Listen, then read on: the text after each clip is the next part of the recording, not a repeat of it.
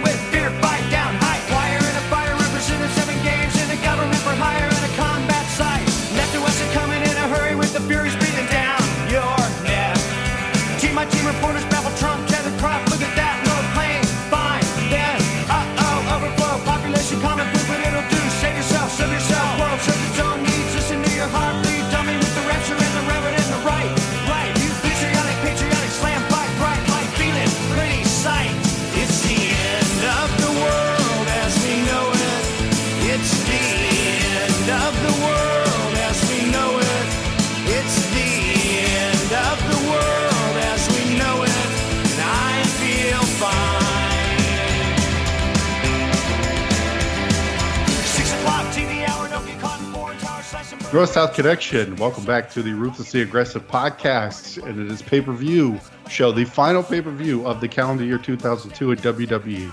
Big moment. I've been covering this for a while, so it's going to be fun to get out of this calendar year. Well, a bit after, but the pay per view. I always enjoy these pay per views because they feel like a big deal. But I, I will bring up my guest who has been on before, but never for a pay per view.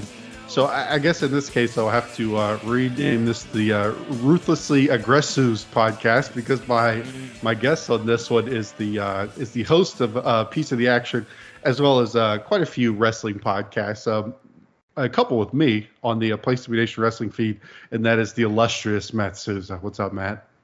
illustrious. My goodness, what a wordsmith, Jake. Uh, good to be here, as always. Uh, great to be here for a uh, for a pay per view, and uh, we'll get into it. What a pay per view it is! What a show! My goodness. It is one the of course the end of the world theme. Uh, Yes, which- into the year end For- the world. all, all too real, given the current climate of things. Right, right. I feel like every pay per view of the last two years should have been called Armageddon.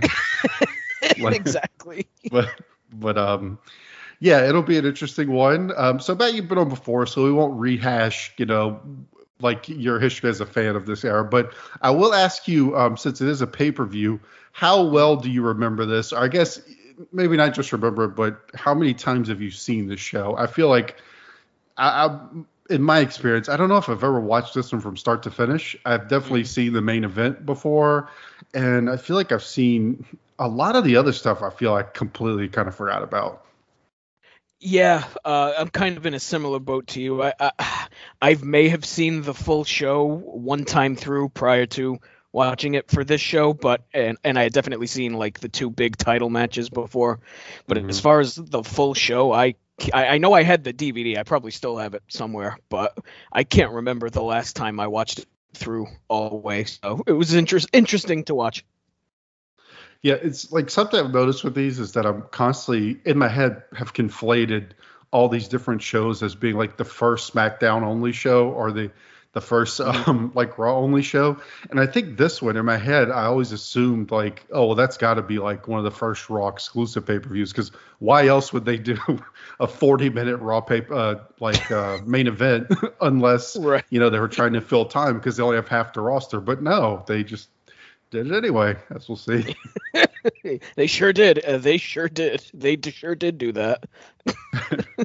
right. So um so we'll go ahead and jump right into the show because there's a lot going on in this one, even if it is um you know, maybe I would say a bit of a forgotten show, but we'll, we'll get into it. No news and notes on this. We covered them on the last one as this happened the same week as our um last episode. We are live from Fort Fort Lauderdale, Florida. So a bit of a, a random spot for a pay-per-view. Definitely I feel like not in their you know one of their top 10 places seems a bit random um, what you get with these B pay per views. I mean, famously, Armageddon 2000 is um, in uh, even though I had that star-studded main event. I think that was in what like Birmingham, Alabama, or something. Yeah, yeah. It was that- it was somewhere in Alabama. Birmingham sounds right, which is again not in the top ten of uh, WWE haunts by any stretch. Right. Right. Um, I, could it be that they wanted to give the uh, the roster a little bit of time in Florida, away from the uh, the the chilly December weather, possibly? Maybe Yeah, that's a great. hang- That's a hang on good point. wrestlers are probably happy because I feel like I feel like 95% of wrestlers live in Tampa, Florida. The, the home of all wrestlers. Uh, but anyway, we get into the the open. We get the uh, the Freddie Blassie intro, the very melodramatic, uh, epic intro with like um, the the Colts here was something else. This was like. I should uh, call Rocco in because this is some uh, some death metal stuff. Like he tells us that um, Freddie Blassie's telling us that men will beg for death in the end times, and uh, we just get a lot of like um, like stock footage of like atom bombs going off and rockets launching and I guess like nuclear war. So um, that's how we start off in this pay per view. Uh, I guess nice, it nice, nice joyous start. Nice joyous start to this uh, aptly titled pay per view called Armageddon, my lord. Right. Like a week out from Christmas. Right. Atom bombs and Freddie. It's always funny, like Freddie Blassie selling this stuff. Men will beg for death in the end times. and then that song, um, the the end is near. that was the theme of this one. I think that's a Jim Johnston uh, Yeah. I, I believe so. Anyway, so we get in, we get our uh, typical big pyro open, and we head straight into the show. We are going to start off with our um, our four way tag elimination match for the tag team championship. Is going to be the Dudleys, um, recently reunited, Booker T and Goldust, uh, Storm and Regal, and then the champs Christian and Jericho.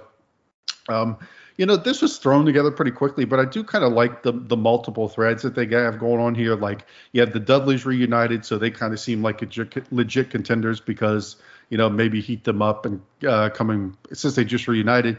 You have Booker T and Goldust. This is like their last chance.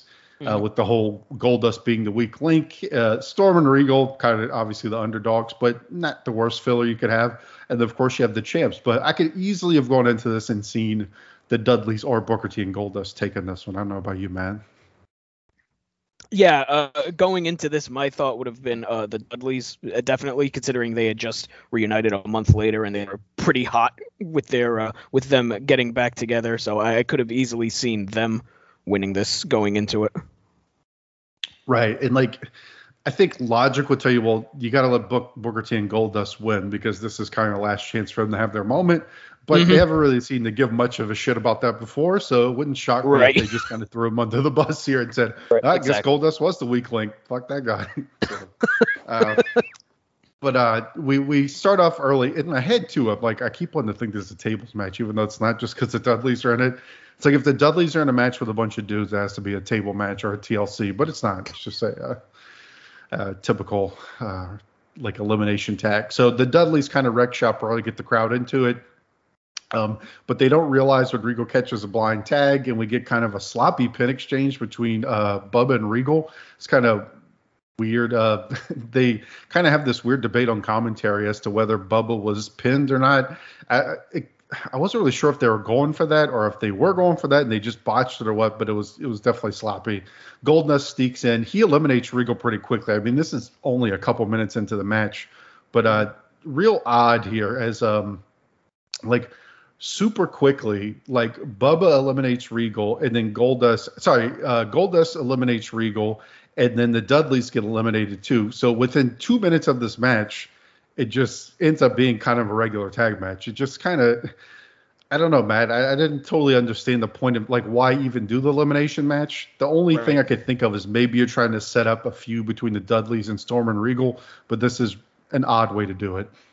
Yeah, uh, I, I, I just real strange. I don't get what the like you said. Why even do a four way tag if you're going to eliminate the team, two of the teams in three minutes? Just doesn't make a lot of sense to me. I mean, like uh, unless they were just trying to get the Dudleys on the show somewhere. But yeah, just real strange, real real strange. I'm not exactly sure what the overall point of it was, but Right. Like, why not, if you want to do Regal and the Dudley Boys, give them their own match? Because as we're going to see on right. the show, they could easily squeeze something else in if they wanted to. Mm, um, mm-hmm. Yeah, just real, real strange. But anyway, so we end up kind of just with a uh, a Booker T and Goldust versus uh, Christian and Jericho match, which is something we've seen on Raw quite a few times. So we'll see if they can, the the faces can finally take it.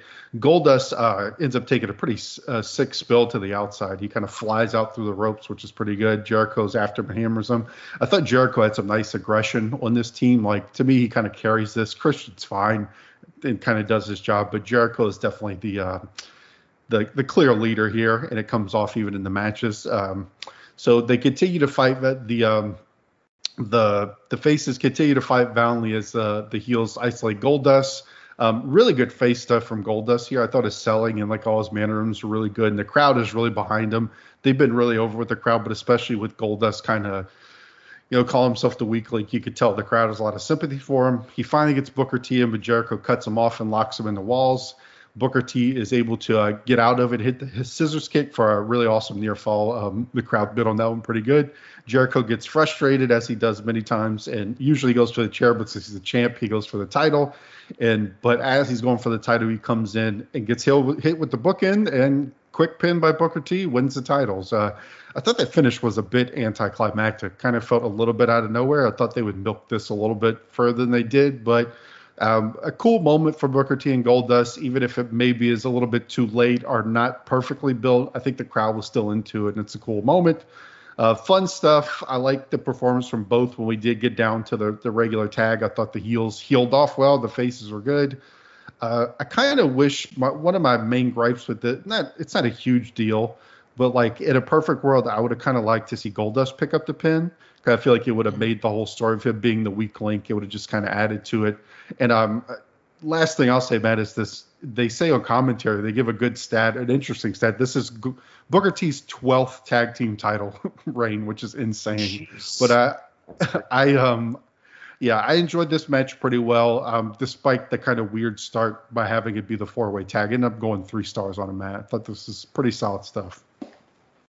Yeah, I would agree with that. I am just a skosh lower than you. I'm at two and three quarter on this. Uh, mm-hmm. I, I, really liked the last like fall, quote unquote, of this match with the two teams. I thought it was really well done, a really fun tag match. Um, yeah, just a, a Booker and Jericho had a real nice sequence that was really good, ending with the walls of Jericho, like you said. Uh, the crowd was pretty hot for this, which, uh, as we'll mm-hmm. get to throughout the night, is a thing that doesn't happen all that often. but right. we'll, we'll cross those bridges when we get there. Uh, the near falls at the end were really great. The one where uh, Jericho had the belt shot and then he hit the Lionsault, I thought that was a fantastic near fall. That was really well done. And uh, I do agree with you. The finish was a bit anticlimactic, and um, it would have made more sense if Goldust had uh, picked up the pin here, given the storyline. But uh, I, I, still enjoyed the match quite a bit. I would have liked to have seen more with all four teams in the ring instead of the mm-hmm. three and a half minutes that we did get with all four of them. But yeah, perfectly solid stuff and a fun way to open the show. So two and three quarter for me. Yeah, good opener. Glad to see Booker T and Goldust get their moment, and we'll see where they go from here. Because I honestly don't remember how much longer they stick around, but Mm. Cool for them, and it makes sense too because you don't really get the sense that uh, Jericho and Christian are a long-term team. So I think Jericho kind of can move on to other things at this point, as we'll see. Right. But uh, th- uh, the post match is is pretty fun too because Um, as I covered on Raw, there was a moment where Coach kind of craps on them and says, "Wow, you guys really choked," and he tells him to shove it up his ass. and so it's funny when um, Coach comes here and tries to like, um, like, "Wow, good, congratulations, guy," and Booker T says a lot of people didn't believe in them, like Coach, uh, but the fans always gave them a chance. and um, he tell um, he tell Goldust tells Booker that he's not the weak link. Um, and can you dig that? And it's just a fun little feel good moment to open the show with Booker T and Goldust. So uh, off of that, but good for them for telling Coach off. Oh, absolutely. Coach deserved it. he deserved it. All right. I wouldn't mind if they told off Josh Matthews either, as we head to Josh Matthews backstage as he tries to interview Brock. I, I want to say this is, I mean, I guess he was probably on the Ryan Gray special of Sunday Night Heat and Velocity, but this is the first time I can remember seeing Josh Matthews on these. But uh, he tries to get an interview with Brock. Brock kind of just like no sells him. He asks um, if if he's going to be in Kurt's corner, and all Brock will tell him is, "I'm going to make an impact." So obviously a reference to the newly um, the new organization TNA that had uh, premiered course, earlier abs- in the summer of 2002. Absolutely. Uh, Uh, that Brock Lesnar th- threatening to leave already in 2002. My goodness. Now, now, Matt, as somebody who maybe, I mean, I feel like few few people on Earth are following this era as closely as me doing the pod. But did you get the sense, like, just on this show, that the whole, um, like, is Brock going to be in his corner? Did you find that compelling? Because they definitely are going to beat. They've been beating into the ground on TV, and they're going to beat into the ground this show. What did you think of this as like a, um, I don't know, a, a, a storyline going into that match? I'll say. Uh, it, it's not my favorite thing because I feel Mm-hmm. like it- makes Brock the main focus of a title match that he's not in, type, Right. type of thing. Like Right. it's just weird that the title match is Angle and Big Show, but I feel like more of the build has been centered around what is Brock Lesnar going to do, which probably isn't great given that it's a WWE title match. Like, it just doesn't make a lot of sense to me. And I mean, I'm assuming Brock really was hurt at this point from Mhm. you know because if you remember Survivor Series, he had the ribs all taped up, and that match was Mhm. four and a half minutes long. So I'm assuming Brock really was injured, and that's why they were doing this eh, just to get him on the pay per view. But I feel like they probably could have found a better way to do it. Right. Yeah, you're definitely right. It's the whole reason why we have this whole big show. I don't know what you're. I don't even know what to call this. This whole big show experiment that they've done. I think it would make more sense if like the guy who was challenging wasn't Kurt Angle. Like you don't really get. The, I mean, like if it was some schmuck, I could see like, well, yeah, this guy has no chance unless Brock helps him. But like Kurt Angle is a Right. former champion and like a complete stud, so it's just a weird thing for Kurt. And then Kurt's also like a heel. Would he really accept Brock, who's like a face, as help? It's a, yeah, like you said, it just feels a bit shoehorned to make sure Brock's presence is known here. And Right. yeah, I don't know. I would have made it. Maybe I think if they would have framed it more as like, uh, like Brock. Not that he's going to be in Angle's corner, but he might do something to screw over Big Show. Not because he wants to help Kurt, but just because he hates Big Show. Would have been, I think, wouldn't have been a, a little less weird. But yeah, Mhm. they are. Yeah, they hammered into the ground. They never shut him. They sure do. right. All right. But we will um, we'll head to our next match, which is um, kind of been set up in the last couple weeks on SmackDown after Albert um, injured Edge's buddy Rey and former tag team partner, tag team championship partner, uh, as the uh, the newly for I guess I should be calling him A Train. Like Taz does here, he forgets to call him A Train at one point, and I'm doing the same thing. I just want to call him Albert. But this is a very like this just screams like a December pay per view match. It just seems so random. Like Edge versus Yeah. A Train in a singles match is just odd, odd. But it at least has had some build. You know, they did build it on SmackDown decently enough. I, at this point, is the show I really started to notice the setup. What I thought was pretty cool. It's like sheet metal with like flames coming out of it. I think I'm just like any anything that's like an actual set these days. I pop for, even though this was really right. It didn't have much of a coherent theme, but I was like, oh, that's cool. Sheet metal that's on fire, cool. Um, but uh, anyway, yeah. So good dynamic here. You have Edge using the drop kicks to the back and stuff, like um, working kind of like the little guy against a bigger guy, which is cool because he I think Edge is usually, you know, not really considered a small guy, so it's cool to see him kind of playing that role. Albert is bringing it pretty well. I was kind of pleasantly surprised by Albert's um, Albert in this one. It wasn't like amazing, but it was cool. And Edge fighting underneath. Uh, he gets caught in a, uh, I believe it was a Baldo bomb. They didn't really call it that, but I think he did hit the Baldo bomb. But uh, Edge survives that as Albert gets continually frustrated that he can't put Edge away. So he ends up grabbing a chair, which um, delays Albert for a second, which allows Edge to hit the spear, which Albert actually kicks out of. Big spot for Albert. A Train, sorry. A Train, I keep forgetting. But um, and then uh, kind of a sucky finish though, because after he kicks out of the spear, I guess at this point he's thinking he has no chance. So as he recovers, he ends up hitting Edge with the chair for the cheap DQ. Um, like solid match, but because they just kind of went to the the cheap DQ finish, you never really got to finish any kind of story that they were maybe telling. I thought it was solid for what it was. Ended up going two and a half, Matt, but um, you know, and I know it was a callback to you know what this whole angle was based on, but it was a little flat as far as a um a finish to this match. It like it played off as if they're gonna have a rematch, and I don't know if there's really a reason for Edge to have a rematch with Albert at this point. So, but uh, two and a half right. for me, Matt. Yeah, uh, I went two on it. Uh, first of all, thank God Edge's Rob Zombie theme music isn't dubbed over. That would have mm-hmm. made me mm-hmm. very angry. Number one.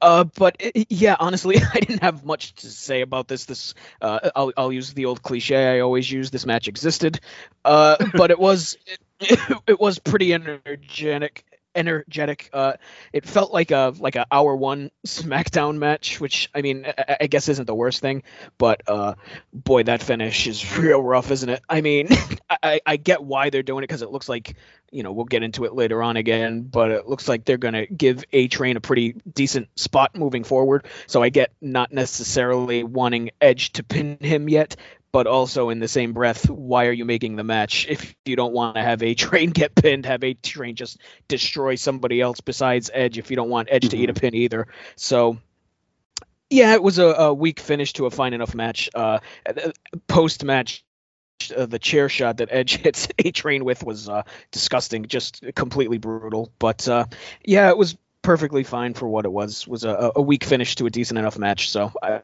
I'll give it the gentleman's two stars. Yeah, I feel like you like that post match, like Edge going after him with the chair after the DQ. I feel like it was them really trying to get across Edge's mean streak, and I feel mm-hmm. like is maybe part of what they're going for with this whole Albert feud. Uh, I guess if you consider it a feud, is like to to get across it. Like the whole thing is him trying to get revenge for Rey and maybe showing a little bit more of an aggressive streak. Right. But uh, yeah, that Rob Zombie theme is sick, and it, now you have me thinking like um they just really hit pretty well in theme songs. Like for somebody who's had like three different themes, if you count the Brood and then the Rob Zombie and then the uh, the Alter Bridge, I mean, mm. it's a mm-hmm. it's a pretty good three uh, theme songs. Like tonight, oh, I have yeah. one dud in there. It's pretty. Right, he could have been saddled with like Nickelback or something, and instead they gave him they gave him somebody good. So yeah, yeah. There's the bad butt rock and there's a good butt rock, and he uh, exactly exactly. He hit the jackpot. The butt the butt rock jackpot. we all dream about. Anyway. Don't we all? All right, we head backstage for some Big Show and Heyman drama. Uh, show tells Heyman that Impact means Brock will be in Angle's corner, so we're getting nervous Big Show as he's afraid of Brock's interfere in his match. He wants to speak with Stephanie. Heyman tells him to calm down and that he is going to handle it. So more of this is Brock going to be in the corner? Is what's Stephanie going to do? I'm not that interested in this whole. Nope. Not deal. one bit. not, not, very compelling. Nope. Not very compelling. I do like a nervous Big Show, and Heyman is fun, but yeah, not the greatest material. All right. But uh, we we keep chugging along though, uh, as we now are going to get another kind of thrown together, but not a match most people are going to complain about in 2002 and that's going to be Eddie Guerrero versus Chris Benoit. Uh, like I said, not a ton of juice to this one. It kind of seems like this is just to give Benoit something to do while he waits for um, for Angle to take care of business, because really that's his main feud or the really the slow burn feud they've been burning really throughout the entire fall and into now in the winter is him and Angle. So this kind of seems like uh, you know we have a pay per view. We want you to be on there because you're talented. We want Eddie on here. We know if we give you guys some time, you go out and have a banger. And There we go. Here we are. Uh, the purple tights on Benoit. That's a, I feel like a look that you don't see very often. I don't know if that stood out to you, Matt. The purple Well- tights were. Uh huh. Well, I'm colorblind, so you could have told me those were blue. Oh, But blue, purple, same thing. I swear, man. I swear, man. I didn't mean to set you up like that. No, no, that's quite all right. Sorry. Um, colorblind They were, nice, they were nice tights, I'll say that. But Right. blue and purple, very problematic. Very pl- problematic for these eyes. It's like, Matt, do you notice the purple tights? No, I didn't because I'm fucking colorblind. anyway, um, so we start with some mat work, which you would expect from these two. Snug, good looking stuff. Real interesting stuff too. Like um, like Eddie's holds particularly are just so slick. Like um, I, the one that stood out to me is he does this like uh, arm scissors. They just look super cool. I don't even know what you would call it, but he just kind of had his leg wrapped around Angle's arm, and it just looked fantastic. Like just pulling all kind of stuff that I can't name. Uh, Taz is wondering, as Cole says, uh, that the Guerreros are here. Taz wonders if Grandma Guerrero is in the building tonight. uh, we can only hope. Uh, I did dig this as like them just kind of grinding each other down with the random submissions um, when they look this good. Like it's kind of the uh, the old Regal thing. Why I like some of those old Regal WCW matches where this stuff can easily get boring, but I think when you're doing it this well and you execute it this well, it's interesting and you kind of vary up the moves. So I didn't it didn't bother me much. I know some maybe not don't dig this feel like this um, is a little bit slow in the start. I don't know. How did you feel, Matt? Do you like all this? Because they do it for a good. I want to say like it's almost the whole first half of the match is them just kind of grinding each other down with the holds. Yeah, uh, like you, I, I, I, enjoyed it quite a bit. I, I get why people don't like it, and like you said, they, it, it's not like they're just sitting there working, uh, you know, just sitting there in a hold like uh, a, a a certain TNA team we often watch that locks in a lot of uh, uh, chin locks every now and then, but. Uh, i- i- they're actually uh, working a, a wrestling a wrestling hold and not sitting there like it's a rest hold, so it's different. But uh, yeah, uh, for me, it, it, it is a bit slow to start, but uh, what they're doing works for me. If that makes like I found it slow, but it works. Mhm. If that makes sense. Right, right, agree. So, um, and I like when they finally start picking things up. Like when Benoit's finally able to start hitting the Germans. I like that he was kind of, like, kind of slow to hit him Like he was struggling a little bit. Like he was really selling that he was kind of ground down from all the, uh, all the the holds and stuff. Uh, Eddie comes back. He hits the frog splash, which Benoit is able to actually kick out of. And then we get the uh, the appearance of Chavo here as uh, Benoit ends up on the outside. Chavo sneaks a belt shot outside. Um, Benoit's still able to survive. He gets hooked in the lasso from El Paso. That's still not enough to beat him down. And I felt like this whole sequence, particularly, if not the whole match, was really trying to get across.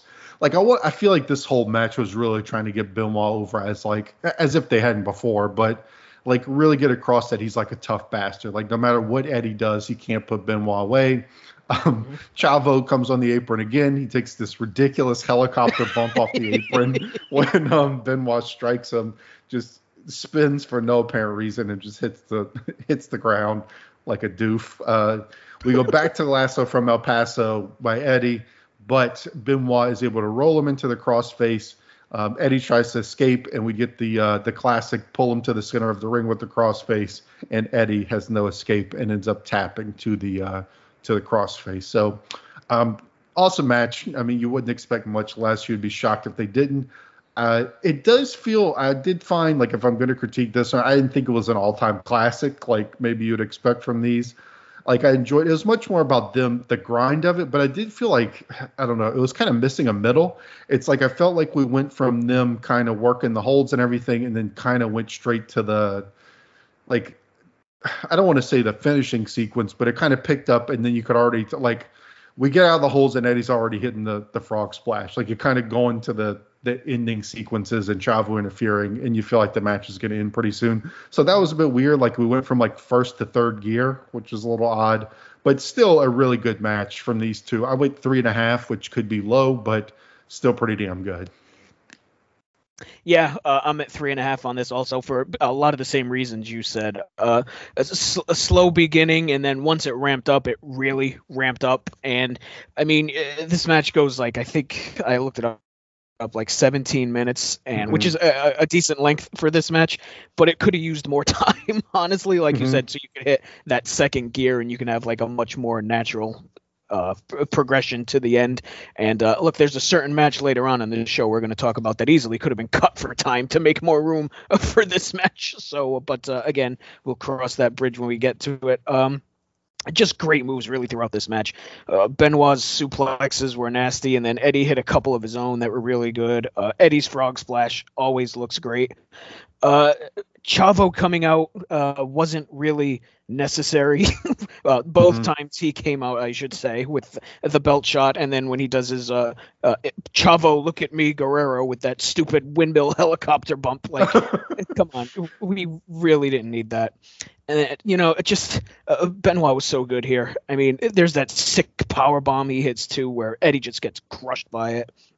And then even uh, the finish, you have that little touch where uh, Benoit has Eddie in the crossface, but Eddie's close to the ropes, so he switches over to the other side so he could pull him farther away from the ropes, and that leads to the finish. I thought that was really great too. Mm. Uh, like you said, maybe a touch lower than some of the other stuff we've seen out of them, but still really good. And I mean, these two guys could have a three-star match with each other in their sleep. So yeah, three and a half for me. Yeah, like I, I said when I was going over, I really felt like one of their. It just seems like their goal in this match was to make Benoit look good. Like he survives all this, he survives Chavo interfering. Like it just made it seem like he's like it was a particularly. uh I don't know, like it was just getting him over as a face. I find Mhm. like that he could overcome all this craziness, and I feel like for what's coming up for him in the the next few months, it kind of makes sense. But uh, yeah, the last thing, the Chavo thing, this is a very specific reference, but all I could think of is if you've ever played, if anyone's ever played the game Super Mario 64, there's like a on there you can like jump on these little flower people or something, and they and they make Mario like shoot up and like he uh, spins like a helicopter. That's if you know what that I'm talking about from Mario 64. That is what uh that's what Chavo looked like when he took that bump. So Oh God, Um, I may need to make a gif of that. It's so ridiculous. right. Uh, old Chavo. Chavo's gonna Chavo, but anyway, good match from these two. What do you, no shock there. All right, now, and this is so we we head backstage again to Heyman, and this is the point in the show where I'm like, and I know on these pay per views you still have to have some backstage segments because you got to break this up a bit. But like you said, this show I feel like is teetering on like feeling like a, a glorified SmackDown or something because, like you said, yeah, the Albert and Edge match they kind of felt like it could be on SmackDown. We're getting a lot of kind of backstage segments, so at this point in the show, is starting to worry. Like I feel like they're leaning a bit too much on kind of like backstage stuff and maybe hurting the flow of this. So we'll we'll Mhm. track that as we go. Uh, but anyway, Heyman is trying to make the case to Steph to Stephanie about uh, Brock being barred from ringside or being suspended. She's not having it, and um, Heyman says that the consequence will be that show will break Brock's neck. So again, I don't really understand the point of all this. This shit has been said on on TV in the weeks leading up to this incessantly. I don't know why we have to come in and kind of have these empty segments mm-hmm. to just push this even more. It just felt like they were trying to kill time for some reason. yeah, uh, that that was my exact point. I like uh, they're trying to drive this point home with a brick. Like we get it. We un- we don't need like Mm. four segments explaining this. And uh, the only other thing I had from this segment is uh, during this, uh, Steph had a comically large coffee mug in her hand. I mean, like it was it was the size of her fucking head. But uh, yeah, like we we don't need four segments explaining that what Brock's gonna do. We already get it. We we wrestling fans may be dumb at, at some parts, but for for God's sake, I think we're smart enough to understand this. Like for God's sake.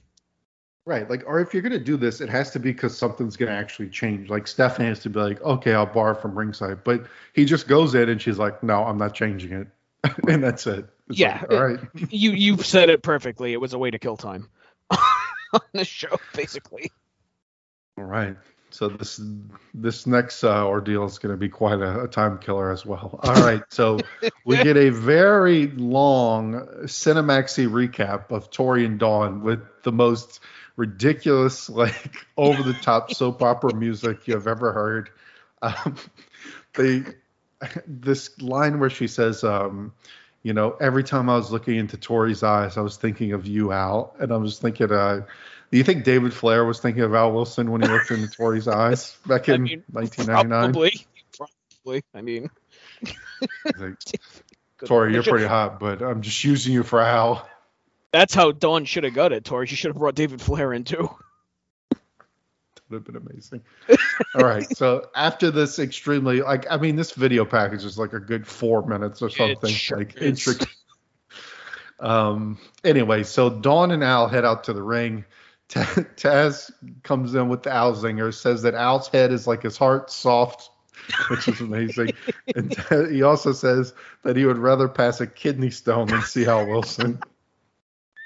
So they're really getting Al over here this man that has been on TV for weeks and weeks, Taz is telling us that seeing him on the screen is like passing a kidney stone. So uh, we are told that Tori is not here. Dawn uh, is ready to cut to the tape, which this has been hyped as that we're going to be able to see the uncut version of what happened in the hotel room. Taz is excited, says it's going to be hot. It's going to be hot, Cole. And then after a little bit of teasing, um, Dawn finally uh, gets the goods, and it actually. So this is so strange to me that they play this on the uh, like on the Tron in the arena. Like just as I'm about to describe this, I just want you to imagine like your dad takes you to like a wrestling show. You're like 12 or 12 or whatever. It's like, yeah, dad, let's take me to WWE. Let's go. Oh man, there's a pay per view in town. I'm in Fort Lauderdale, and then you're at, or better yet, with your mom. You know, I was like, fine, I'll take you. And then this ends up on the screen. All right, so we we we see the same footage we saw on SmackDown, but instead of cutting off whenever um, Dawn starts to embrace Tori, we uh, we stay there. Tori, she gives Tori some champagne. Tori chugs it down um, as we get further into this erotic thriller. Dawn tries to uh, essentially feed Tori a strawberry. And then when Dawn, um, when Tori doesn't eat it, Dawn eats the whole thing. And now I didn't notice, but it ooged me out a little bit because I was like, did she just eat the stem? Like, did she eat the leaf part? And it, it really bothered me. I was like, I really hope they cut the. You're not supposed to eat the little the little No. green leaf part. No, It's you're not. Right, which I'm sure that's what everyone was thinking watching Yeah, this. of course, Um, absolutely. right? Um, she starts to disrobe. Tori uh, tells her a bunch of corny kind of um, softcore porn lines like uh, "You smell like strawberries." Um, Dawn dis- disrobes herself. Uh, I feel like I'm reading a uh, letter to Penthouse right now that you met. um, and she tells her that only a woman knows how to make another woman feel good. Dawn begins to kiss her, and then Tori is reluctant at first, but then seems to embrace it.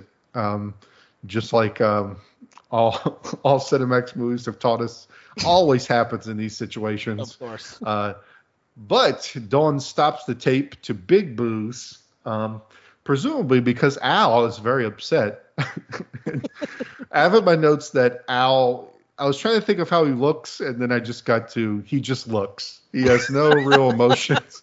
he just like looks at the camera. He's just like looking around, attempting to think of how human shows emotions, and then he gets out. Uh, he's seen enough, and he says, "That's my daughter." And Dawn's, Dawn then tells him his daughter went further. So it's like, and then this is where I lost it when, um, so she says that the crowd's like cheering about it, and then Al just gets completely angry and goes, "Stop it, damn it!" Like, as they start making out on the tape, like the way he said, it was like he was like, um, it's not like he said "stomp it." He was like, "Stop it, damn it!" as they start to make out. Uh, Dawn tells him that this is what the people want to see. The crowd's chanting, "We want more!" And then he says, "I put my foot down, damn it," which causes Dawn to um to turn the tape off, which of course gets Al Wilson booed like he's Sergeant Slaughter in um, in the early '90s during the Gulf War. And she says she does not want to upset Bobo, so she's going to take it off. but she has proven her point that Tori is a sexual predator, which I have no idea how anyone could get to that conclusion from watching that video where she led where Dawn led her into a hotel room and tried to seduce her. Not sure how Tori's a sexual predator, but Dawn wants to go make some footage of their own, and her and Al leave uh, leave the ring. And as the final part that killed me with Al is that he can't get through the rope, so Dawn has to pull the rope for him, and he walks under the bottom rope to get out of the ring. And um, I love too at the end because this is like a SmackDown segment, and so they have to train. They're transitioning back to the Raw crew, and so of course King is like losing, and all Jr. says is, uh, "I'll never feel the same about a strawberry game, King." so a little precursor to modern day Jr. there, but a, a lot to unpack, a lot to disrobe, if you will, Matt. Here, Hey. this segment. I, I Uh, don't even know what to say about this. This uh, this was fucking hysterical to me. it's like it, it's it's like a, a sub Skinamax, sub like blown away erotic thriller type thing that WWE is trying to put together, and it's fucking hilarious. Just I, I, want to know what Al Wilson did to Taz. Like, did he piss him off? Did he piss him off in catering or something? Like he stole some. Like, why does Taz hate him so much? I mean, there the part where uh, Al grabs the mic from Dawn and says, "I think we've seen enough," and Taz just goes, "Shut up, Al." and then uh, Al Wilson uh, became the biggest heel on the show so far by ordering them to shut that tape off, and I mean to the like the crowd's chanting "asshole him," and then Dawn. Uh, this part just destroyed me. So the crowd starts chanting "asshole him," and Al Wilson just keeps prattling on about whatever, and then Dawn grabs the microphone and very calmly says, "No, no, he's not an asshole." yes. just fucking lost it. And then Taz comes right back and says, "No, he just looks like one." Uh, this uh, this was something. Uh, the pay per view is worth watching just for this segment because it is hysterical. I I was losing my mind watching this, but you know, like in like you said, all of a sudden now Tori is a, a sexual predator in storyline. Not sure uh, how how we got there, but uh, okay, I, I suppose so. I guess question mark. But uh, yeah, and you know, in storyline too, who does this help? What does this do for anybody? Like, I, I- know why they're doing it, right? Like for human people, because t- titillation and all that shit, right? Right. And I guarantee you, there there is people out there who bought that pay per view solely for that segment. That is a guarantee. But like, as far as like in storyline goes, like who's gonna gain anything out of this? How does it help Right. Tori? How does it help Dawn? Like, uh, it, it's so fucking weird. Like this, uh this might be this is like Katie Vick level of stuff. Right. It's real. It's real rough. it, it's it's it's wild I, but i like i find it entertaining like the katie vick stuff i was like this is just dumb where for some reason this just like the level of absurdity is Right. it Yeah. reaches that level of like entertainment with the Al stuff like you can tell dawn is like loving that she gets to play off of this like goober like like he's so weird and he can't like say anything like a normal person or come off like he just seems so lost in this world uh, like stop it damn it Like, to I want. I want to know the thought process and what the meetings were like setting this storyline up. Like to be a fly on the wall during those meetings, I can't even imagine. Right. And the, the crowd's going to sit here in this arena and watch these two women make love. Like, what is, is that what they want? It's a, yeah, there's a lot. It, it's amazing that this is like a, a pay per view set, like a main draw of this pay per view. You could argue that this is the, the second biggest draw on the pay per view. Right. Trying to get people to tune in. And honestly, the, probably the second longest built storyline on the whole show, if you're going to be honest It really is. like after after Triple H and Shawn. I mean, this shit's been going on for months, and it's not over yet. So, no. uh, the yeah, so quite a quite a days of our lives.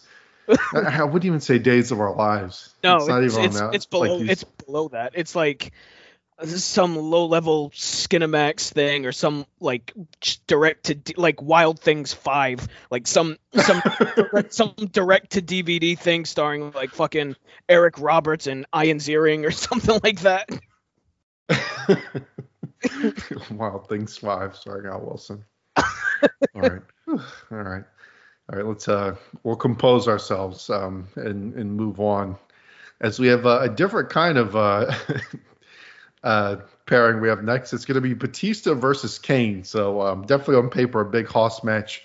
Mm-hmm. Flair, I thought. So I should mention this is Batista's first pay per view match, which is kind of a big deal given where his career would go, obviously. Um, and I think it is a cool, like you can kind of take it for granted now, but for Batista this time that Flair in your corner as like a, a guy just starting out, and this is your first pay per view match to have Ric Flair in your corner is pretty damn cool. Like that's a cool spot for a rookie. Mm-hmm. Um, and so uh, he starts off. We get a lot of clubbing blows from Batista that I thought were um were were pretty good. Um, like kind of lots of uh, the old hossing around, like just clubbing on each other. It's like I didn't find it was super intense, like not the greatest like Hoss stuff, like the top tier, but also it wasn't like flat and plotting. It was kind of just solid, you know, big guy slugging it out. There was a cool uh, cool spot where he uh, Batista like hits Kane almost like with a stun gun, which I was kind of surprised by. Nature's outfit here is very strange. He is dressed like a uh, like a thespian. He has like a black turtleneck kind of de- deal on, like outside, and he's trying to distract. Um, uh, Kane ends up uh, taking care of him. He choke slams, but the pin is delayed because he's selling what Batista has done to him. Flair then ends up in the ring again long enough to take some abuse from Kane. He gets beat up, but that allows Batista to recover and actually hit the uh, the Batista bomb for the uh, for the win, which I wasn't surprised because they definitely seem to be pushing him. But Kane is a guy that they they uh they definitely protect. I would say so. It was it tells you what they think of Batista? They let him go in there and kind of beat Kane. You know, I know you have Flair running in, but you know it's still a pretty big deal to beat Kane in your first pay per view match. So yeah, this was another one where I never really felt like they pushed it to another another level of intensity, but there was some fun power stuff in here, and it it didn't fall into the the biggest trap of this kind of match, which is getting into like a couple of slugs going at it and it gets real boring. Like I finally avoided that decently well, so I gave it the old right down the middle, uh, two and a half stars, Matt. Yeah, uh, I went two stars on this, uh, just like I did for Edge and A Train. Very sim- similar match in like you know, mm-hmm. uh, newer guy facing a established veteran type of thing. Uh, I, I, love the subtle touch of having Kane's pyro uh, light the set on fire. I thought that was really neat, uh, yeah. really neat visual. Uh, yeah, just a pretty fun power match, and really the whole point of this match was to put Batista over huge, which it does. I mean, be, having him beat a guy like Kane in his first pay per view match uh, tells you that they have uh, some pretty big plans for Batista in the future and I, I thought this was pretty good. You know, on paper it, it could have been uh, pretty rough, but I, I think it it it, it uh, exceeded expectations, and I, I, thought this was pretty good. You know, it it wasn't a clean win uh, because you had all the the Flair interference and whatnot, but I mean, at this point, a win is a win. So it was uh, filler, but it was fine filler, and I, I, think I said it before on the show. I don't mind filler if it at least has some semblance of a point to it, which mm-hmm. this does. Which this does. So it gives Batista a big win. So uh, two stars for me on this. Yeah, pretty fine. And um, you know, to Kane's credit, he definitely looked like he came in wanting to put on a good match. You know, like right. He didn't come in there like acting like I said, acting like a slug. Like he sold for him. He let him do some cool moves. I mean, he power bombed him. I mean, you don't see a lot of people power bombing Kane. Right. exactly. So, yeah. Right. right. so, good win for Batista, and we'll see where the future holds for him. But um, we head backstage now, and we see that Kurt wants to find Brock because he wants to speak with him about what's going to happen. Because I don't know if you know this, Matt. We got to see is Brock going to be in Kurt's corner? Oh no, I hadn't heard that yet. I'm glad they did this segment. Right. right. All right, this this is another one where again we're falling into the segments here to where it really it's starting to feel like TV. Because now this was completely weird because uh, so Cena comes out and he does his rap, which had some pretty good lines in it. The um the camera during this was giving me a stroke though. Oh my goodness! Like it kept It's like this or Kevin Dunn discovered like this whole thing because they were just like zooming in and out on Cena, like back and forth, back and forth. I don't know. Maybe that's where he got the whole the the modern WWE um, cinematography He, from. he but, must uh, have been, I- he'd been studying Yeah. MTV and he decided to do all these fancy ass zoom ins and camera cuts and good lord. Yeah, he, he studied MTV in 1991. like, but uh, I thought his best line here was the one to wind up like Marcia Brady. He's gonna wind up like Marcia Brady. Oh my nose! I thought that was a, uh, That was that was a good one. But the weird thing about this, so you're thinking like, okay, maybe it's just an unannounced match. Cena's going to come out with B Square to face like some random guy, and it's going to be a quick five minute match. But there's just nothing. He just comes and raps, and then that's it. We just like cut away to like Jr. and King or something, or backstage, and it's just nothing. It's just it was real weird. Like they were walking to the ring like it was going to be a match. Like it, it seems like they would have done it. I guess they want them in front of the crowd doing it because there's more effect. But it seems like you would have done it backstage or something. It was just odd to have them walk out, and they don't even make it to the ring. They just stay on the ramp. No. it was weird. it was literally a it was literally a minute long and then they never mention it again like it's just like are you that precise in timing this show that we need an extra minute Cena go out there like it's just so weird Yeah, maybe not a good thing for Cena. They're like, look, we want you to rap but not wrestle because we don't want you wrestling right now.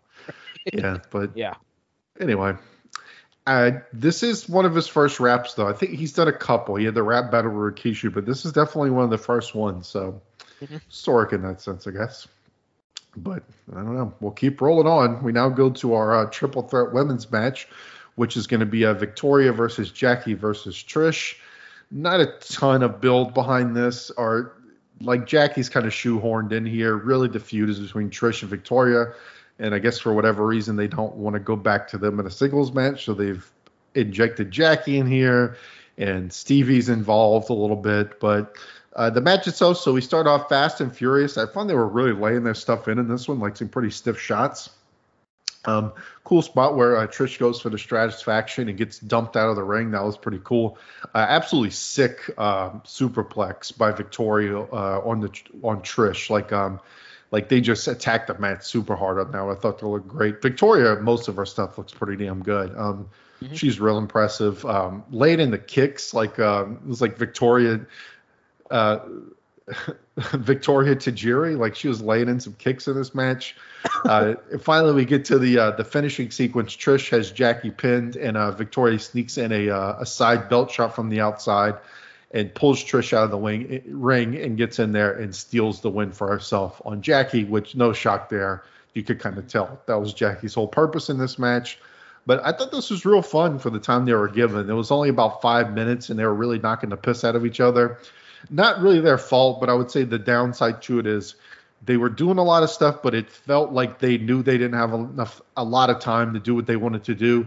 And so it really felt like they were rushing through everything, like trying to hit all their spots super quickly because they know they only have four or five minutes to do what they want to do, which is a shame. Like I feel like if they had a little more time to flesh it out and kind of sell what they were doing and let things build a bit more, it could have been even better. But I ended up going two and three quarter. I thought this was better than than you would expect. Um, definitely Trish and, and Victoria, you know, carried this by far.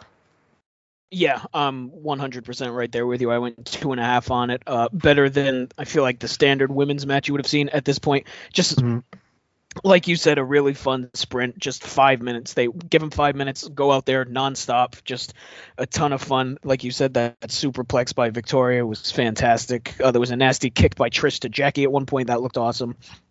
Was uh was a bit sloppy at points, but it was just real Mhm. real fun. It had a real brisk pace to it, never slowed down. So yeah, fun stuff here. Two and a half for me.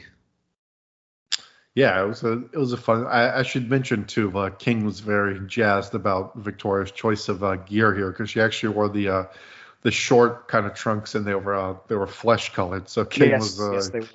he was he was he was having a field day. He's uh, he en- enjoyed these tights, but yeah, good match. I, I wish they would give them, like you said, Matt. Obviously, a show where with the main event and all this kind of filler stuff we've seen, it would not have killed them to give them extra like three minutes to let this match Right. breathe a little bit. Where I didn't feel like they were like constantly trying to get from spot to spot, but Mhm. not really their fault. All right, we go backstage again, and Angle is convincing Brock that he should be in his corner um, by telling him that it's his chance to get back at Heyman. Brock says that if he got the suspension lifted, he won't regret it, uh, saying that if Angle is the one who did it, and Angle um, uh, shows the tape of Heyman screwing Brock, which uh, tells Brock that that should be his motivation, which is weird because it's like I'm sure Brock has seen this numerous times. Are they like, like are they showing this as if Brock hasn't seen it? Like it happened like a month ago. I don't know. It's you know more of this. It doesn't matter. Just be like Brock wants to get revenge on Heyman. Like they, they don't even have to interact with Angle. They don't even have to be like pals or whatever. I don't know. Five it. segments. They did five segments trying to beat this storyline like like a dead fucking horse. It's unbelievable. Right. It's like they knew that the match. It's like all these big show, this whole big show title reign thing since it started. It's like they feel like they have to. It's like they know Big Show is kind of just there, so they have to do all this extra stuff to try and add intrigue to it because they know that Big Show is like just. I don't know, just like a. it's kind of not very exciting. Right, right. Well, he's a he's a transitional champion. Let's be real. I mean, he's he's Right, not a guy who's gonna, he's he's not a guy who's going to hold the heavyweight title for six months ever. You know, at this point, I sh- anyway, I should say.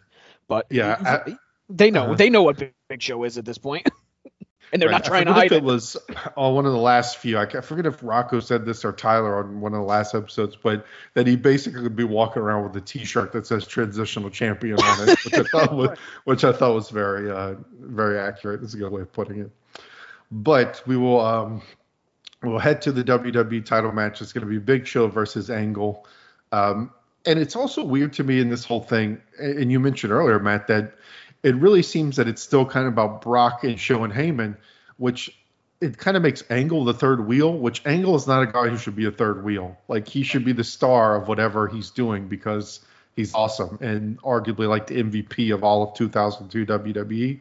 So it's weird that that's the guy you're going to have as the third wheel. It's like, no, you should be leaning on him, um, which they do in this match. So Yep. uh, 100%. Right, and it, it becomes like we've said all show. Even during the match, it's it becomes really grating that even during the match, all they can talk about is Brock being in the corner, blah blah blah. But uh, this is just kind of your typical Big Show match um, with the added Kurt Angle jazz to it, and that Kurt's awesome, and he brings a certain amount of awesomeness to anything he does. So you get Show tossing him around like he does to everybody, but uh, like Angle turns it around by biting him um, after neutralizing Heyman pretty early. He just knocks Heyman off the apron, uh, beats his shit for a couple seconds, and then it's just kind of um, Angle and Big Show.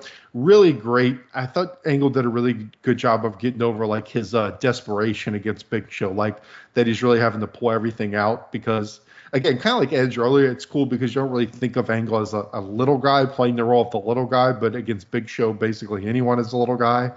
Um, he hits an angle slam on him, which was super impressive. Uh, but Big Show's able to kick out of that. He gets the ankle lock on him, but um, um, Show is able to escape that. Uh, rolls he rolls him into an ankle lock again, and um, like uh, the the reversal here was pretty sick. Like the way he rolled Big Show into it, a guy that big to roll him into it, and you know, kudos to Show for doing it. And I thought it was believable too because Kurt is such a brick shit house. Like you could buy him rolling up the Big Show back into the ankle lock. Um, so the ref gets hit here. So here comes Heyman in with the chair. Kurt ends up stealing the chair and plasters Big Show with it, but that's still not enough to take down the Giant. We get an A train run in here. Then Brock runs in. He F5 Show like absolutely nothing, just launches him. It's like physically mm-hmm. ridiculous, mm-hmm. like how much he just throws Big Show up. He chases Paul up the ramp.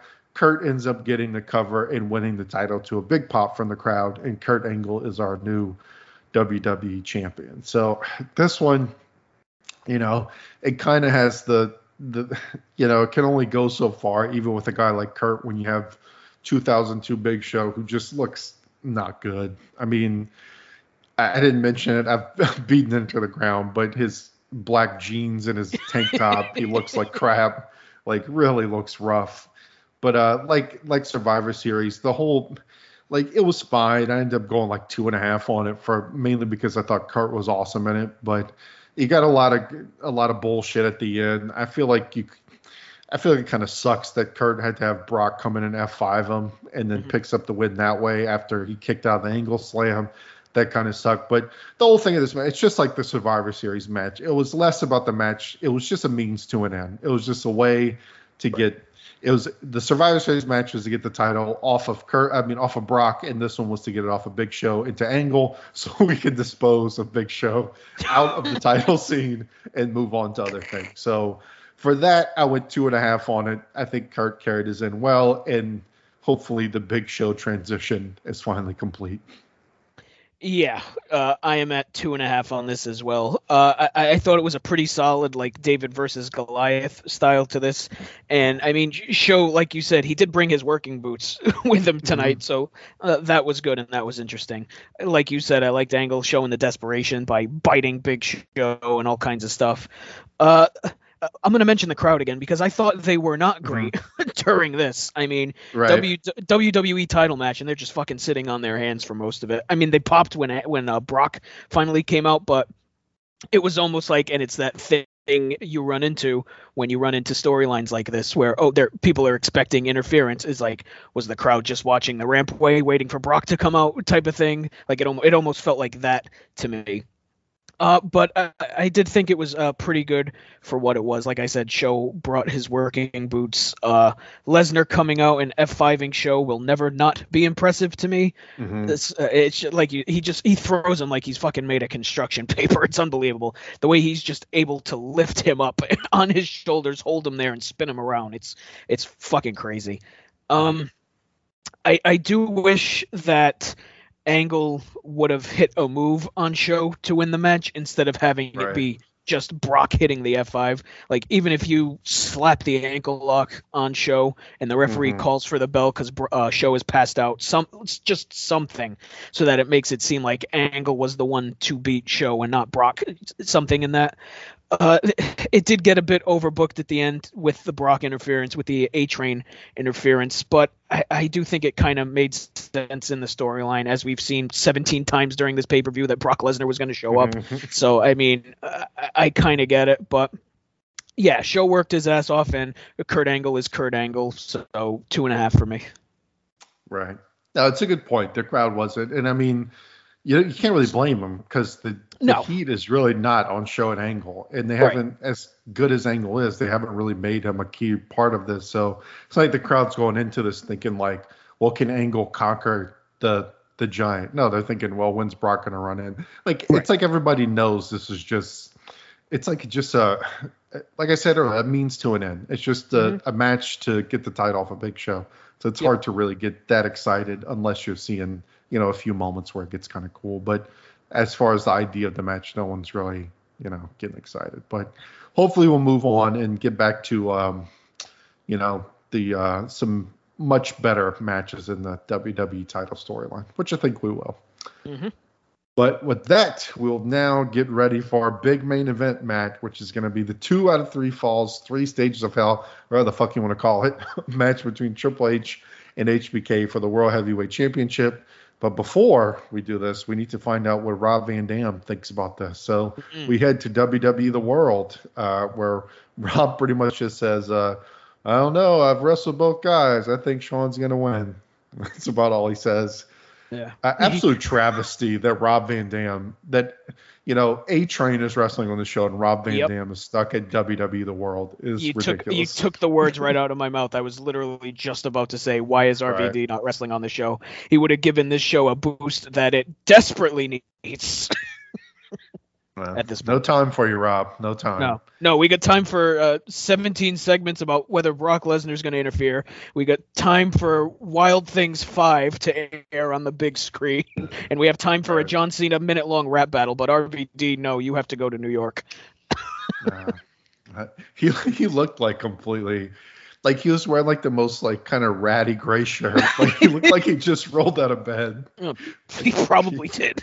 He just rolled out of bed, did his bong, and went to WWE New York. Anyway, sorry, the world, not New York. Anyway, The world, yes, All right. please. All right, so we will get into this. Of course, the first fall is going to be a street fight between these two, which already it's going to be rough for them to beat the street fight that they had at SummerSlam. But here we are. Uh, they Flair gets tossed quickly. The ref kicks him out. So remember that and see if that lasts.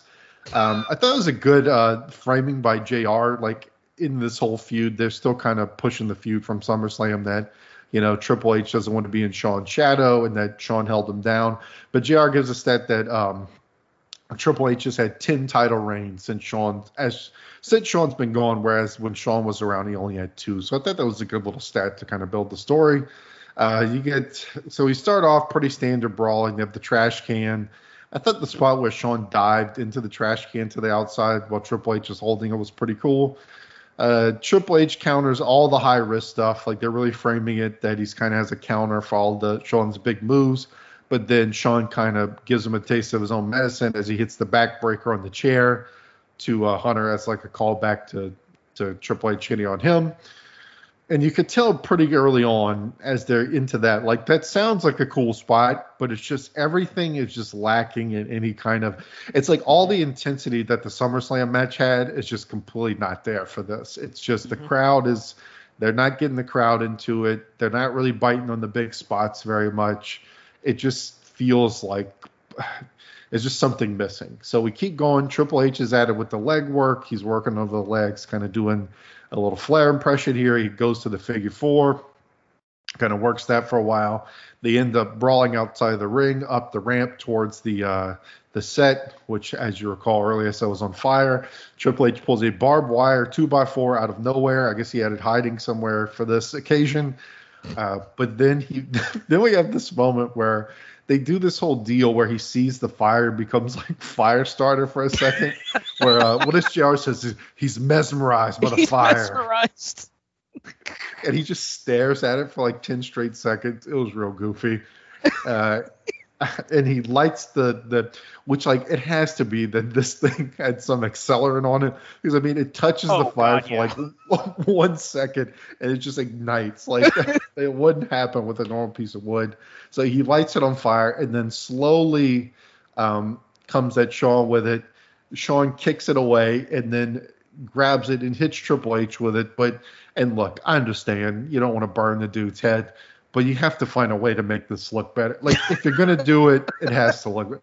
It's like the weakest swing. Like he just bare, like it has no ass behind the swing. No. It just he like puts it towards his face and like barely grazes his face, and then yeah, they're trying to sell it to us like, good lord, good lord, and like you get a little bit of the holy shit chance and stuff from the crowd, but it is not like they are not like it's not Edge going through the flaming table. It's not when Foley lights it on fire at at um in the Hell in the Cell with Triple H. It's just everything that they're doing is just not hitting the way that they want. It mm-hmm. just it's like it just all feels flat. And so we end up in the ring. Triple H wins kind of anticlimactically with a pedigree, kind of out of nowhere, and that ends our first fall. So Matt, we'll kind of we'll talk about each of these falls. Give me your thoughts on the. I've kind of in at breaking it down, kind of given you a bit of what I think of it. But what did you think of this first fall, the street fight? Boy, uh, uh, plotting, real plotting, uh, legwork, uh, very boring. Uh, like you said, the uh, the barbed wire two by four shot was uh, at least it was something that happened in the match, right? Because right. there was not much prior to that. I, I, think they used they used a trash can at one point, but that was about it for mm-hmm. the previous ten minutes. And even like you said, even uh, uh, getting hit with the barbed wire two by four, that didn't even pop the crowd all that much. Mm-hmm. Like nothing they are doing right now is working in this match, and it's just it's real slow, it's real plotting, and you know Triple H had the leg taped up, the the the thigh mm-hmm. all taped up, and he was noticeably limping at points mm-hmm. during this first fall. So I don't know if that maybe played a role into it, if he was nursing an injury and just wanted to kind of grit and balls his way through this match, but and you know maybe the adrenaline hadn't kicked in yet, and that's why he was favoring it. But yeah, it's just real rough. And then the the pedigree finish coming out of nowhere. Even the blade job Triple H had after he gets hit by the two by four wasn't great. It's like a paper cut. Right. It's just it's it's not great all around with an anticlimactic anticlimactic uh, finish to this uh, very tedious first fall. Yeah, yeah, you make a good point with the leg, but the yeah, and the counter to that is well, don't put yourself in a 40 minute fucking match. Right, exactly. like, like uh, it's the same thing. Uh, ran into it. It kind of has the vibe of the uh, the Austin Undertaker match that I covered really early in the pod. I forget exactly mm. what pay per view it was. Like, uh, I want to say it was like Judgment Day or something. But same sort of thing. It was like I think Undertaker was maybe hurt in that one, but it had the same thing. And I think what's hurting them too is that when they do work up to something like you said, where it feels like something's happening, like the the barbed wire two by four on fire, and like the you know the bigger spots like the backbreaker, it's like all the connective tissue is so lame mm-hmm. and like kind of just falling flat that it's not building to any of these big spots. So it's just like, all right, we're just kind of meandering around. Oh, look at the big spot. That was cool. Right. Awesome. Like it's not. There's nothing kind of building you up to it. So it just kind of doesn't really hit. It's it's a it, for yeah. a match mm-hmm. uh, for a f- match this big. It the first fall feels very like going through the motions, just getting this fucking show out of the way type of thing. Yeah, like uh, absolutely. And so, what's not going to help this is that so now we go to our second fall, which is a cage, which is a very strange, like for the second fall. so now we're waiting for the cage to lower, and the crowd is completely tepid both of them are busted open at this point. Like lots of grinding on the cage as Shawn's kind of getting thrown around it. Uh, and I should mention this is pinfall or escape rules. So, you know, the dread escape rules. They both end up trying to climb to the top to escape. They're kind of Shawn's hanging by his leg. They do the whole fighting on the top of the cage for a while.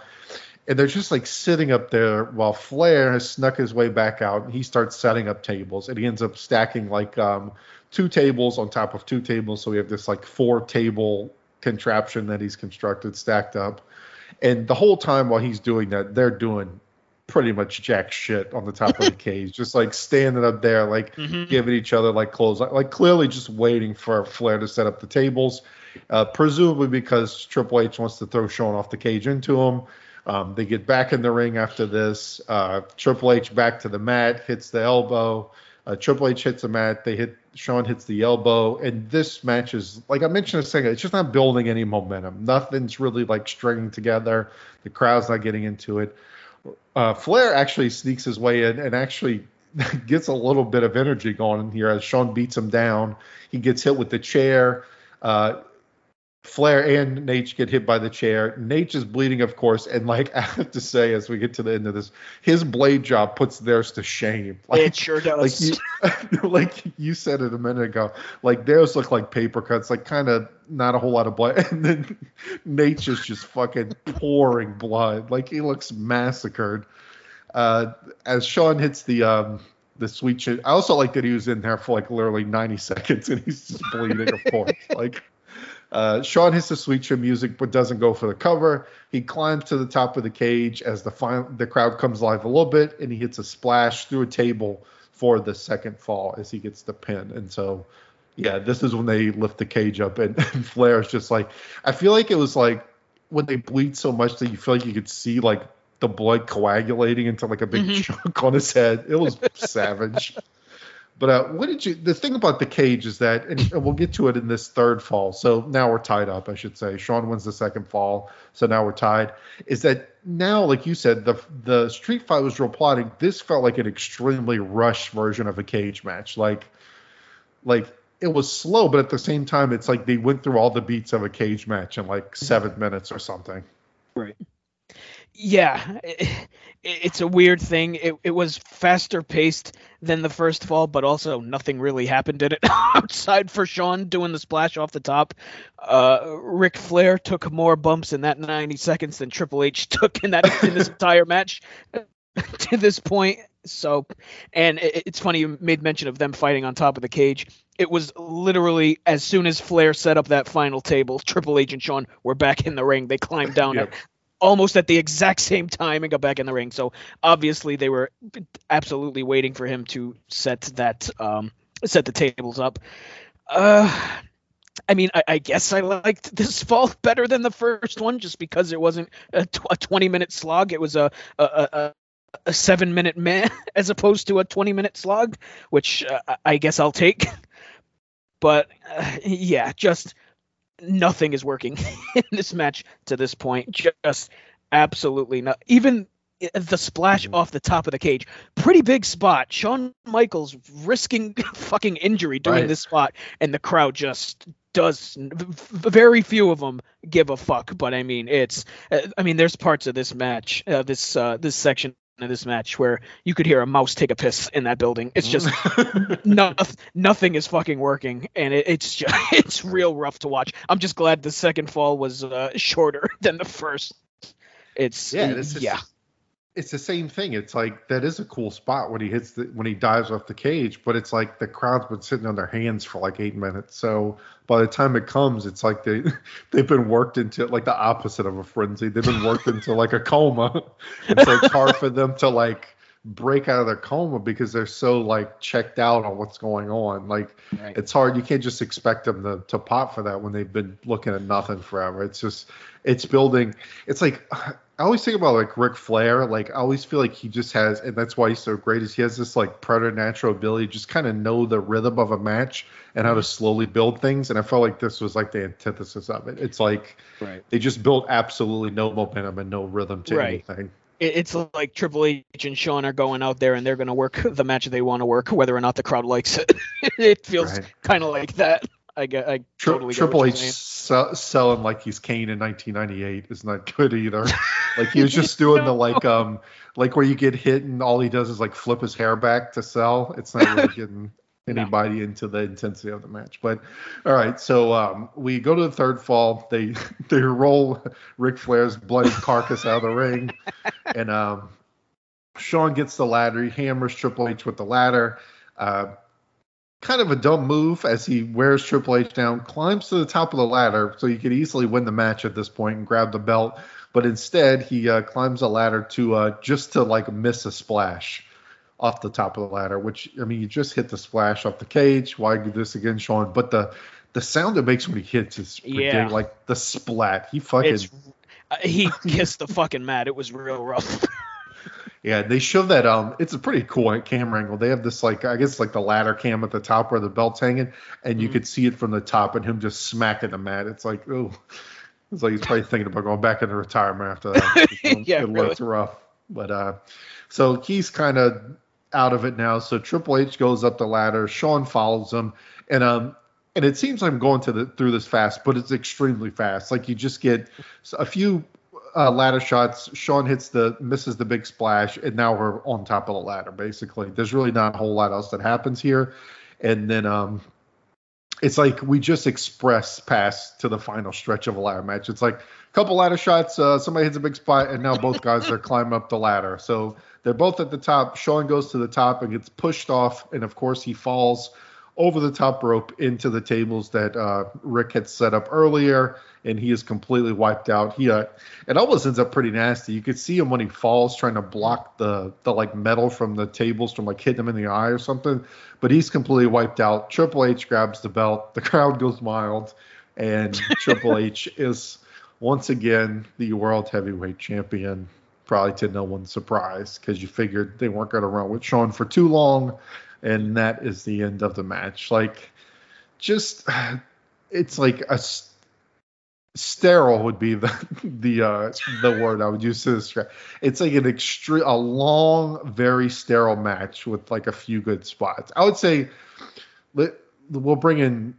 So Matt, you host Pizza the Action uh, podcast where you watch action movies, and um, mm-hmm, mm-hmm. I know you're a big Rocky fan.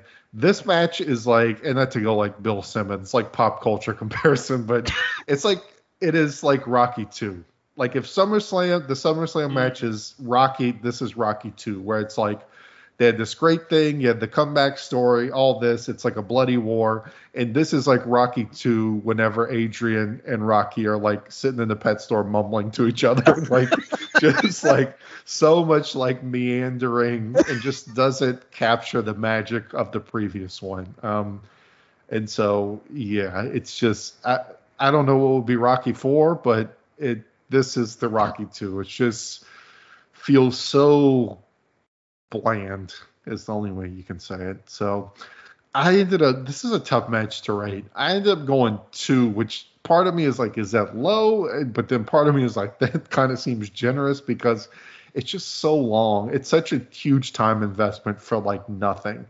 It builds no flow the three gimmicks didn't work because like they the they had to blow through them so quick that they couldn't really build much around any of the the ladder or the cage. And the most time was the street fight which was just them kind of meandering around for a while. But yeah th- this is a rough one a, a rough yeah a rough way to end the show well, uh. Jake, you'll be happy to know that I, I also I also went two stars on this. So Right.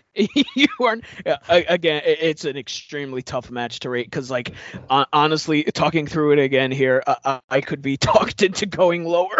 To be perfectly honest, it's just right right it's just real rough. It- it- you're coming off one of the hottest matches in WWE history with at Shawn Michaels and Triple H at SummerSlam 02 to this. The very next match they one-on-one match they have with one Mhm. another is this. What the fuck happened here? Right. Like eh, how could this go so wrong when the first one everything worked? It, it's it, it's wild. It's really wild. Um yeah uh, the ladder match fall uh not much obviously. It's literally five minutes. I mean the, the spot where uh shawn goes through the tables is a pretty iconic spot uh, that it finally woke up the crowd a little bit into this match. It took Shawn michaels nearly killing himself to finally wake up the crowd but it happened. Like th- that's a spot that i don't know if you remember those uh, don't try this at home stingers that Mhm. used to air like before all Yeah. the dvds that spot was in there for years so a pretty iconic spot. Unfortunately, it's in a bad match. but uh, yeah, the whole thing slow plotting. Easily could have cut time off of it. There was no reason for this to go 38 minutes, especially when you look at the rest of the card. When you have, you know, three ma- three other matches on this card go six minutes. Like, th- there's just no reason for this to go nearly 40 minutes, especially when you didn't have 40 minutes of stuff to do when you sat you sat around for a good portion of this match.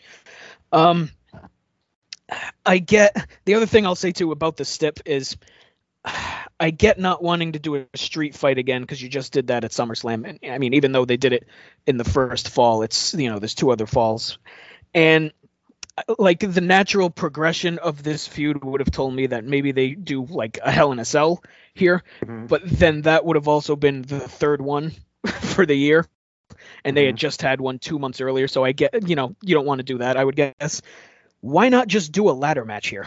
It's i was about to say the same exact thing yeah the like third the, the third fall is a ladder match anyway. You don't even have to change the finish.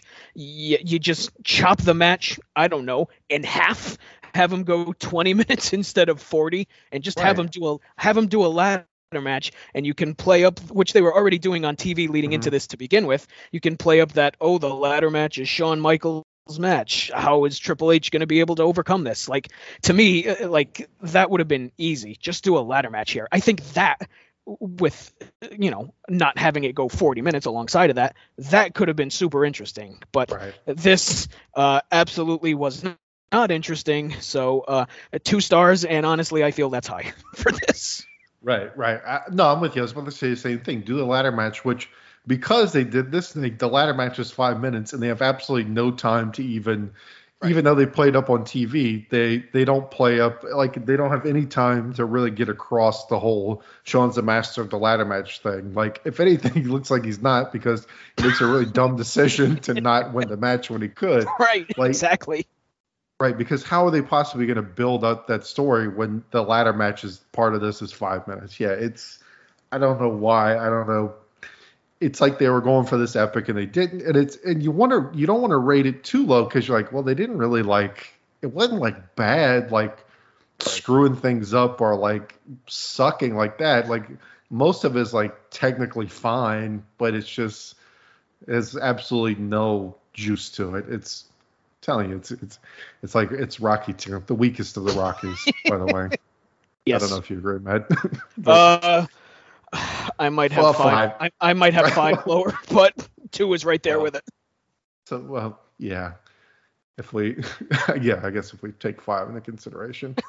but anyway, yeah, it's just and we end the show on that. And it's just kind of it's kind of a bummer in the show. So overall thoughts on the show. This one, this is a rough one the grade because you know there's not a lot of bad on this show. You don't really get any real stinker matches, but you also don't really get anything super great. I mean, the Eddie Benoit match is really good, but you know most of the matches are hovering in the like two to three star range where they're all solid. Mhm. But I think you have to ding it for the main two things would be by having a completely flat main event that takes up a third of the show.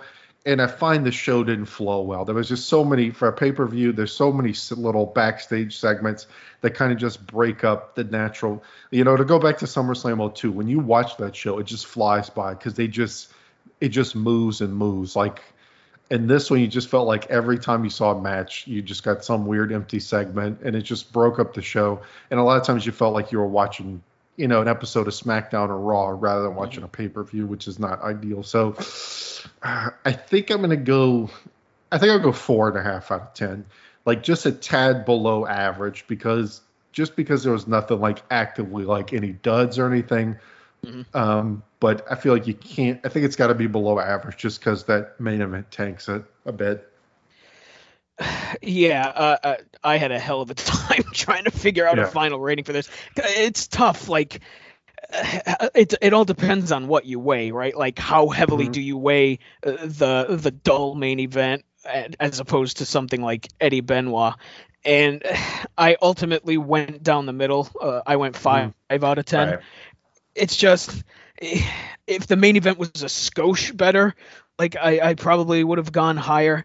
And I feel like, I mean, like you said, nothing was actively bad on this show, but there was also nothing like truly great. Like my highest rating was three and a half for Eddie Benoit. Not much that was actively good either. Exactly. It, it's a it's a very like down the middle average show, which is why I, I ended up rating it as such. So uh, five out of ten for me for this. Yeah, I'm pretty close to you. I, yeah, it's definitely in that straight down the middle range. I would- would agree. Whether you you know split hairs and go four and a half, five, it's definitely that's the ballpark for sure. But um, I think so. If we go to our awards, I think best match we both would say Eddie Benoit pretty easily. Absolutely. Uh, best moment. This was, you know, not a show of many huge. Mo- I was, I think I'll probably go the Booker T and Goldust win. I was torn because I was kind of going Angles win, but that one's, you know, it's cool that he wins, but it's like not really a big moment for him because he just kind of covers him after Brock F5s him. So I'll probably go Booker T and Goldust having their moment, I guess. Uh, yeah, that's a good one, but uh, T- Taz uh, verbally eviscerating the shit out of Al Wilson was pretty great. Uh, as was uh, the main event ending. was uh, when the sh- when that match finally was over. It was a great moment. I was very happy when that match ended. But uh, yeah, uh, a Booker T winning is a good moment, so I'll go with that. Um, LVP, I think I'm gonna have to go with Triple H. Um, and I'm trying not to be like put it all on Triple H because I mean there's two in that match, but I do feel in that main event that Shawn brought a little bit more. Like I would say most of the bright spots were Shawn related, like him trying to, like you said, trying to literally kill himself to try and get the crowd to react. So I'll I'll give Triple H LVP. Yeah, yeah, I, th- I think you have to go with Triple H here. I mean, HBK bumped his ass off trying to save that match, and it just it, it didn't work. He basically bumped for himself and for Triple H in this match because Triple H really didn't bump all that match all that much. So I, yeah, I, I think you have to go Triple H here. Uh, MVP, I think I think he kind of almost tied between Eddie and Benoit, but I'm I'm gonna lean Eddie just because I don't know. I'm just an Eddie guy, I guess.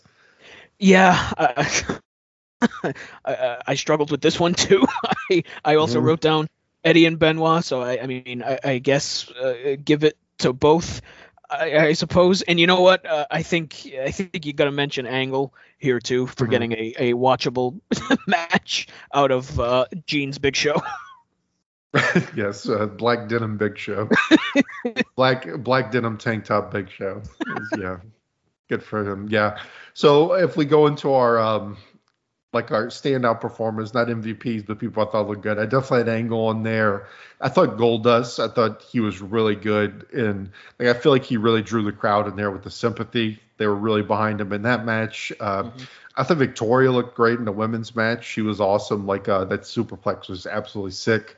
Um, Edge, kind of for the same reason, I thought he carried himself pretty well and showed like a, a different side of himself a bit in that in his match. And I was trying to think of anyone else like Taz, like you said, for uh, for roasting Al. I don't know, Ric Flair for you know, you know, busting an artery for literally no reason. Ric Flair for stealing the show in the main event. Right. Uh, yeah. For so for top five, I went uh Angle uh, for the same reason I just said, getting that match out of Big Show. Uh, I think you have to have both Eddie and Benoit here. Uh, I think you have to have Booker T here as well, and I will also give a nod to Victoria. Right.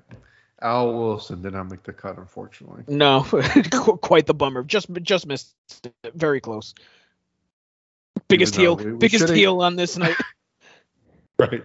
We should have uh, given him a little bit. He he he got pretty close to emulating human emotions by trying to show Angle. So there you give him a little honorable mention for old Al here.